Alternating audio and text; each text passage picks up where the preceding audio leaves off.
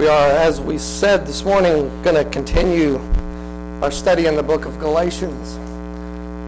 And uh, we've come to chapter 5, which a lot of that talks about liberty, which is another word for freedom, being able to live in freedom.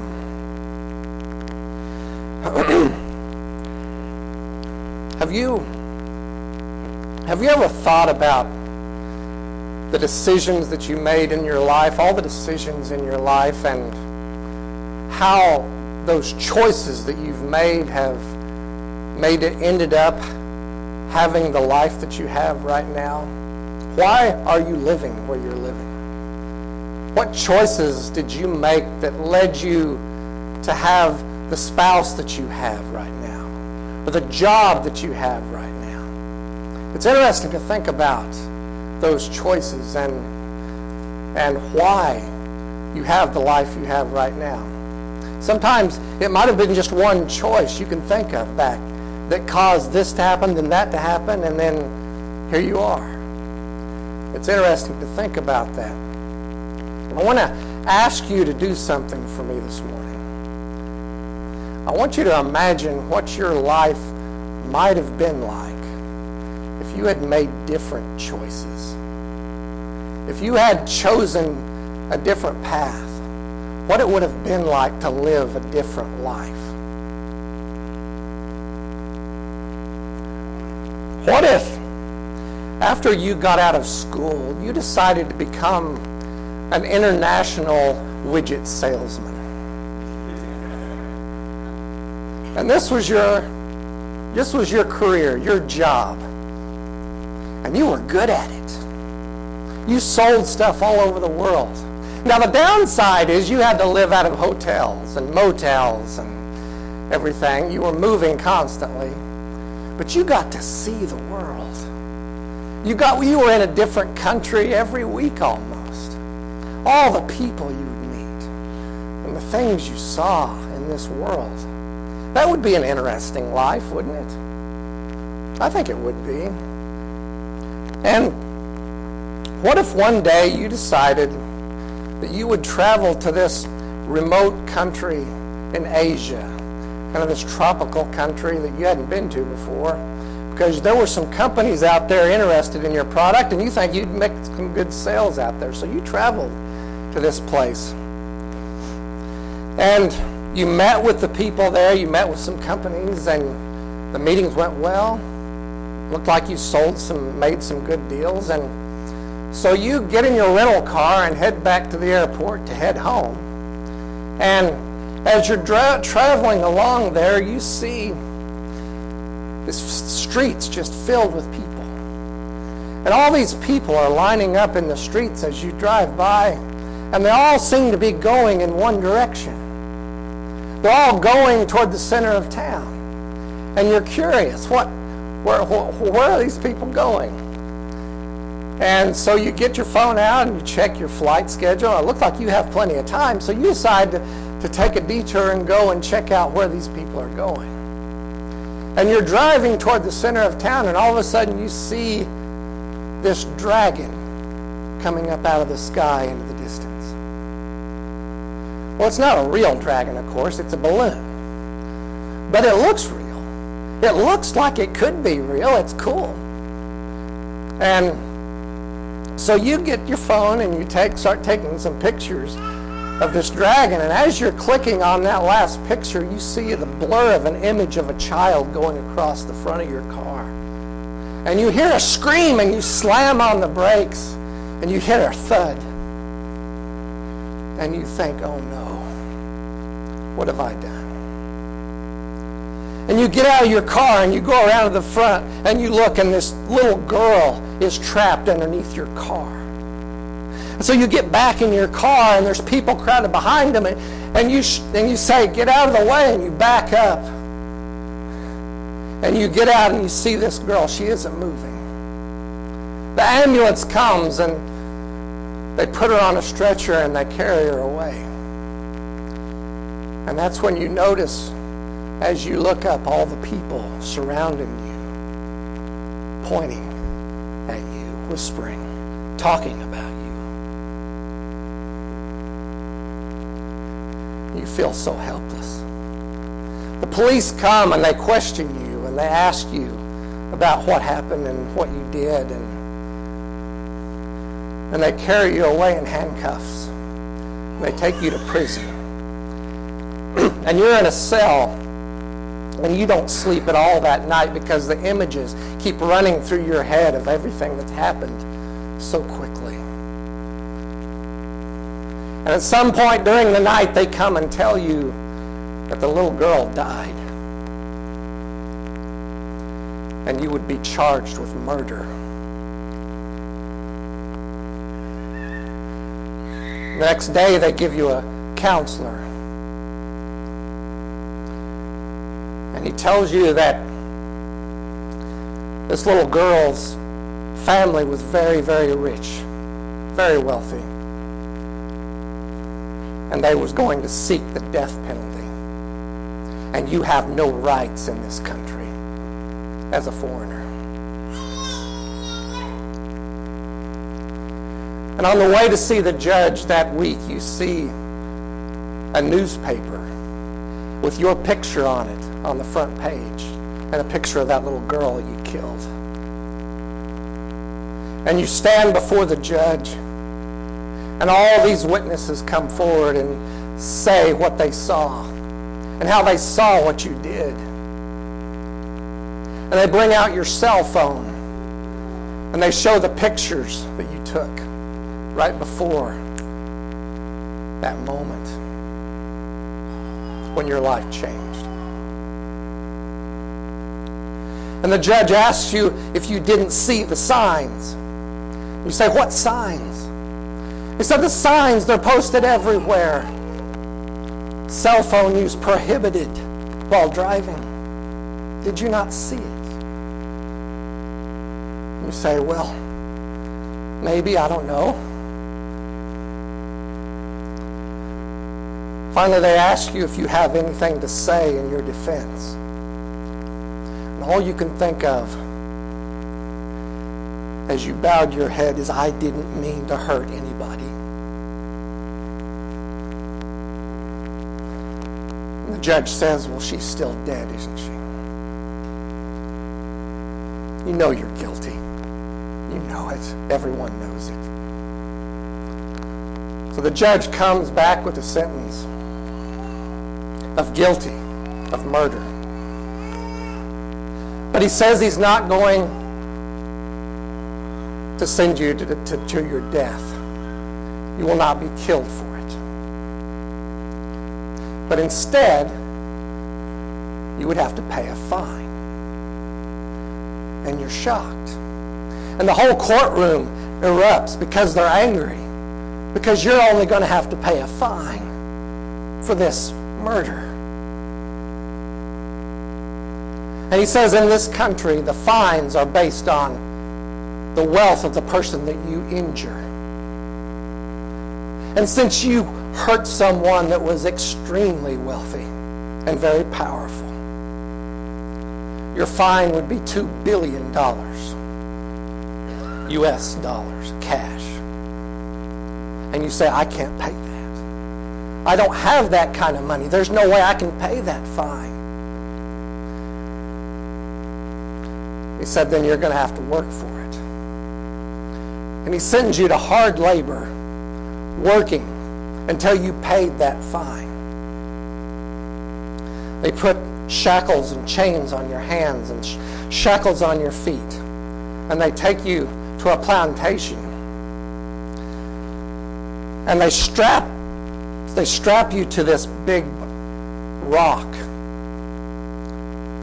that has corn dry corn under it. And they force you to pull this rock around in a circle all day. And if you stop, they beat you. And you keep going all day. And you collapse at the end of the day in your cell. And the next day, early in the morning, you get up and you start it and you do it again. And the next day, you do it again. And every day, becomes exactly like the one before it. And at the end of every day, they tell you your fine is reduced by $10. And you realize there's no way I'm ever paying this off. You realize I'm going to be a slave like this for the rest of my life. But every day's the same, and you have no choice. You go around pulling this rock.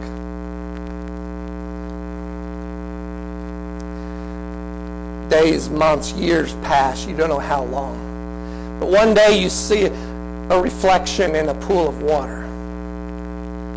And it's a face of an old person, crusted and dark, thin and malnourished with gray hair. And you don't hardly recognize it, but you know that it's you.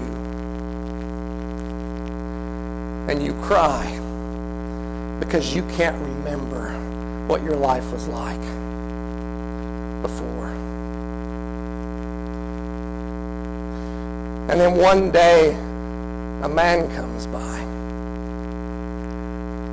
And he has a kind face. And you realize you don't remember seeing a kind face in a long time. And he talks to you. And he asks you questions about your life. And when he leaves, he looks at you with great compassion on his face. And after he's gone, they come and take your shackles off and your chains. They give you new clothes.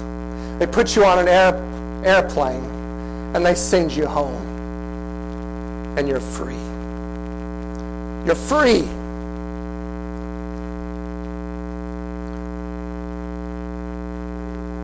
What would you do? What would you do if this was your life? If this happened to you, what would you do? Maybe you would try to find your family. Try to get connected with your friends again. Maybe you would try to find that man, that kind man, who made it possible that you could be free again. Maybe you would want to thank him.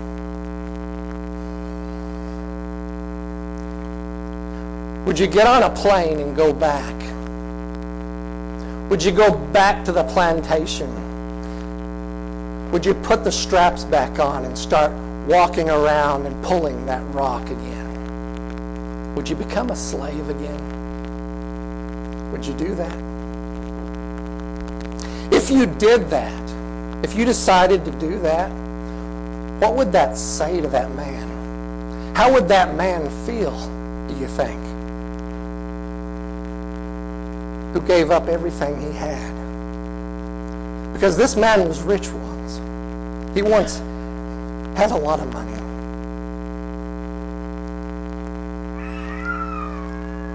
But he gave it all up. He gave up everything he had so that you could be free. If you went back and became a slave again, what, what, what would that say to him? How would he feel? You see, this is the problem that the Apostle Paul was dealing with in the book of Galatians. This is why he was so passionate, like Yancey said. You were a slave. You were guilty of sin. You were a slave to sin. Guilty of breaking God's law. And you had a debt you could never pay. And Jesus gave everything to set you free from that. So that you're no longer under bondage, but free. And Paul says here in Galatians chapter 5 and verse 1, he says, Stand fast, therefore, in the liberty by which Christ has made us free. And do not be entangled again with the yoke of bondage. He says if you go back, if you go back to circumcision, go back to the law, if you go back to all that, He says in verse 4, Then you have become estranged from Christ, you who attempt to be justified by the law. You have fallen from grace.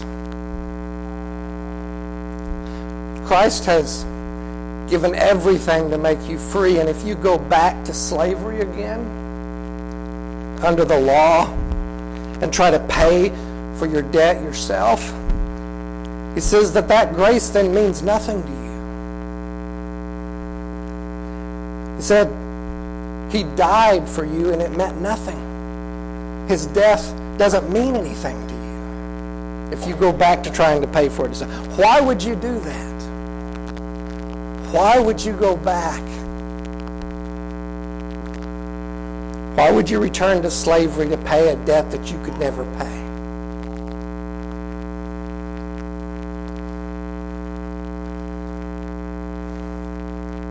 Guilt, maybe? Guilt might cause you to do that. What if, what if every night you woke up and you kept seeing an image of that little girl? What if you couldn't get the image of that girl that you killed out of your head? What if what if you kept thinking kept thinking that you didn't pay for your crime? You didn't pay for it. You still owe. And you didn't pay for it because you didn't pay for it. What if you couldn't get beyond thinking that you still owed the people something that you hurt? The people that you hurt, you owed them because you do.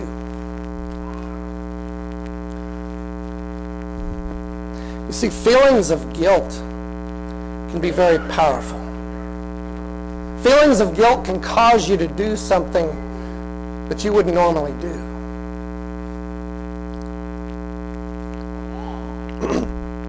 You know, the Apostle Paul, who wrote this letter to the Galatians, he understood guilt. Paul understood guilt very well. In fact, Paul might have understood guilt better than anybody. The Apostle Paul used to go out and hunt Christians, basically. He would go and find them. He would find men that claimed to be Christians, and he would bring them in throw them in prison, and have them tortured and beaten until they claimed that they didn't believe in Jesus anymore.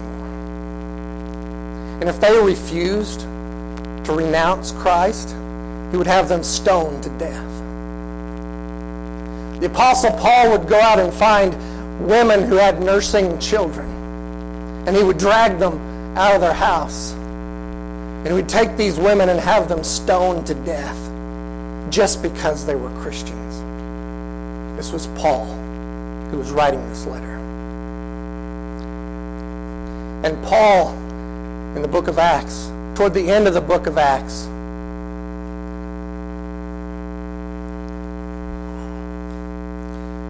he talks about his life.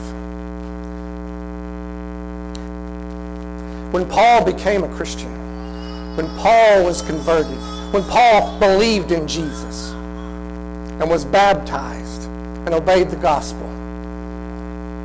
It changed Paul. He was born again.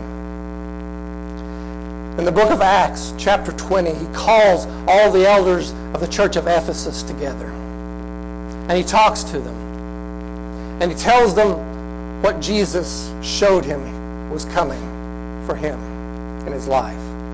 And tells them this. He says, And indeed now I know that you all, among whom I have gone preaching the kingdom of God, will see my face no more. Therefore I testify to you this day that I am innocent of the blood of all men. How could he say that? How could Paul say that he was innocent, knowing everything that he did? Could he say that? You see, Paul understood how great Jesus' sacrifice was. He understood that. Paul understood that Jesus didn't just pay your fine so that you could technically go free. Jesus took your guilt away and put it on himself.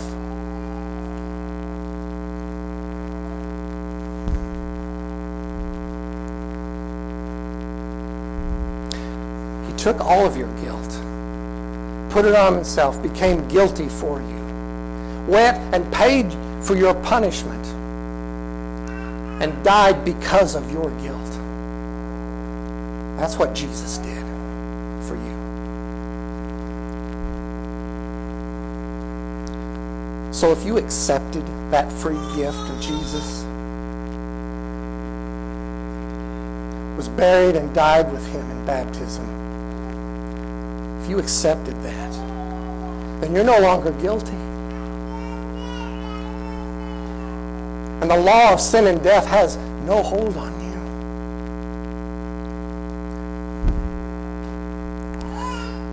The Galatians knew this once. They once knew this. They understood it. They obeyed the gospel and they rejoiced in this.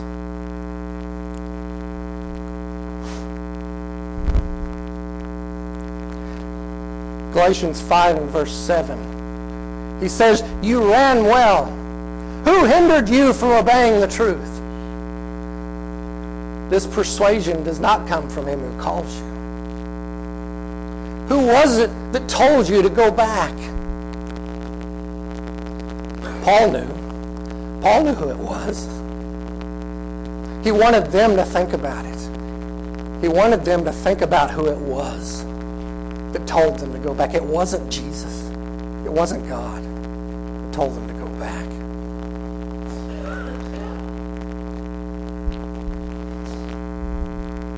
So what do you do? What do you do with those feelings? What do you do? In verse 5, he says, For we through the Spirit eagerly wait for the hope of righteousness by faith. For in Christ Jesus neither circumcision nor uncircumcision avails anything, but faith working through love. We wait for God. We wait for God. And that faith, he says, works through love. In the rest of Galatians, Paul says how this love works. You know, after Jesus fed a whole multitude of people, they asked them what they must do to do the works of God. They said to him, What shall we do that we may work the works of God? And Jesus answered and said to them, This is the work of God, that you believe in him whom he sent. Believe in Jesus. Believe in his sacrifice for you. Believe that his sacrifice took away your guilt. Believe it. Believe it with all your heart. Don't ever doubt that. And he says that faith, that kind of faith, will produce love. It will produce love in you. Love for God for sending his son to you. Love for Jesus for giving his life for you. And love for other people who are in the same place that you are. Other people who need grace,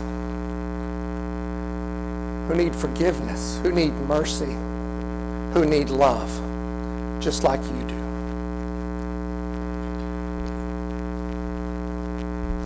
Show people the love of God. Show them the love that he talks about in 1 Corinthians 13.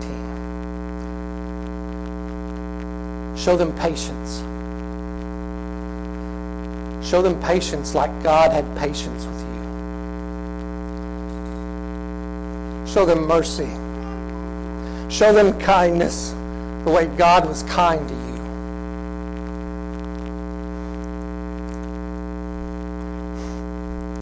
Remember everything that God has given you that you don't deserve.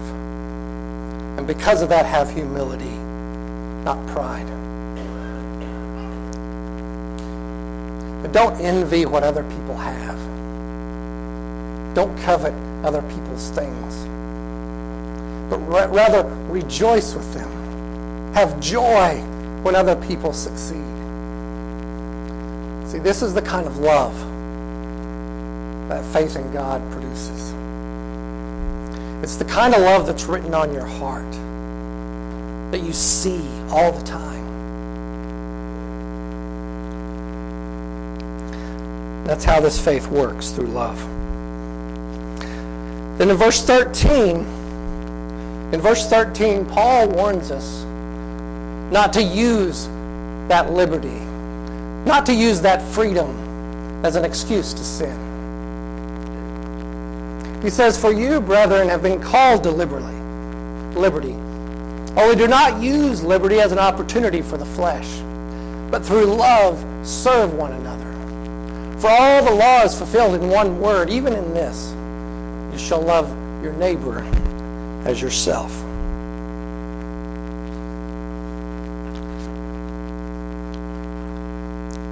Do you remember do you remember the first time your parents left you alone at home. Do you remember that?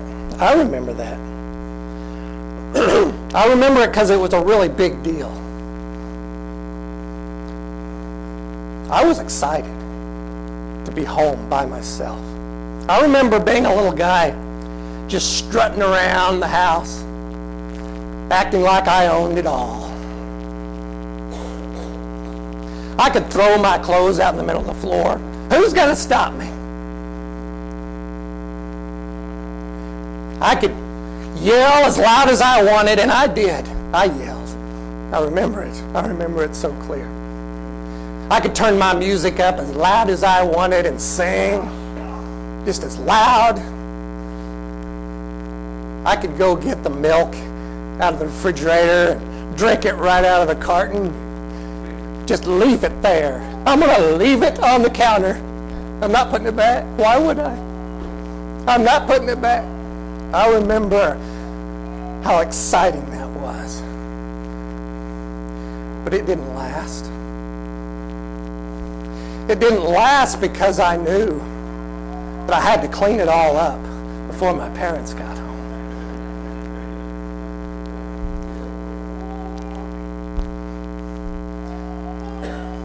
We have to grow up. We have to grow up spiritually.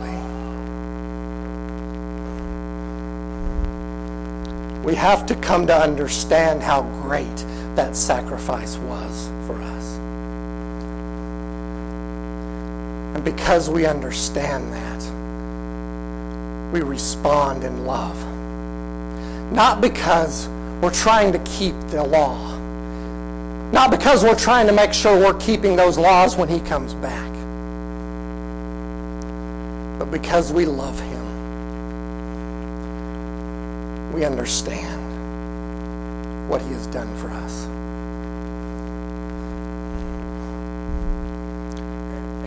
See, this is the new command. This is the new command that Jesus gave us on his knees when he washed the disciples' feet.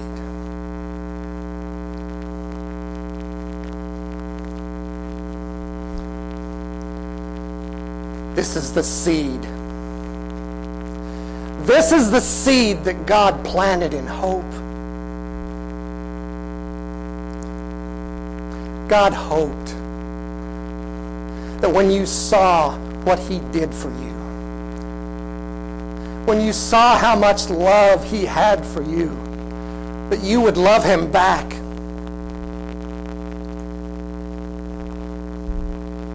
He hoped that you would call him Father.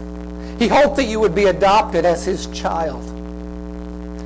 And as his child, he hoped that you would want to be like him. He hoped that you would want to love like he loved.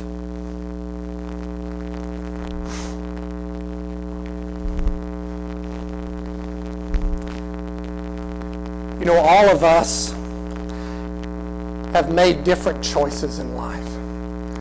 We've all had very different lives. You may not have been an international salesperson that traveled the world killing children. You may not have been a slave in a prison with a debt you couldn't pay.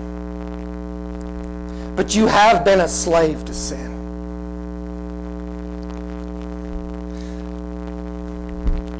And you know, sin has consequences. People get hurt because of sin.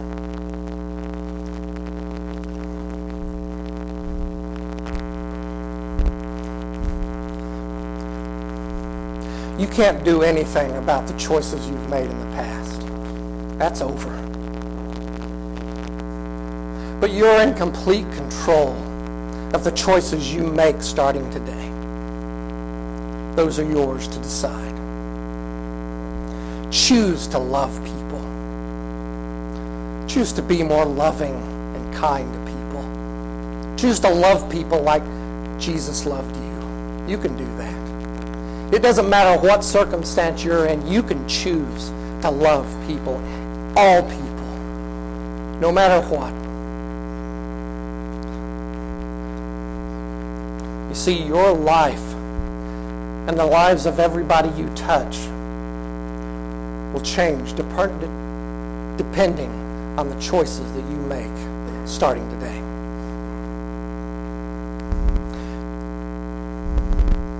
You know, if you've been living with guilt, if you're living with guilt today, know that God doesn't want you to do that. God doesn't want you to live with guilt, not after everything He's done for you. And He has a plan. He has a way to remove that guilt, to take it away. He said, if you confess your sins, He is faithful to forgive your sins. God can't lie. That's what He said. Believe it. Believe it with all your heart. And don't live with guilt. Don't go back to trying to pay the debt that you owe yourself because you can't pay it and it's already been paid. This is all I have this morning. I hope I hope it's been helpful to you. If you would like the prayers of the church, if you'd like for us to pray for you, we would be glad to do that. If you have a spiritual need this morning, don't be ashamed. We're all in the same boat. Come forward, sit on the front pew as we stand and sing.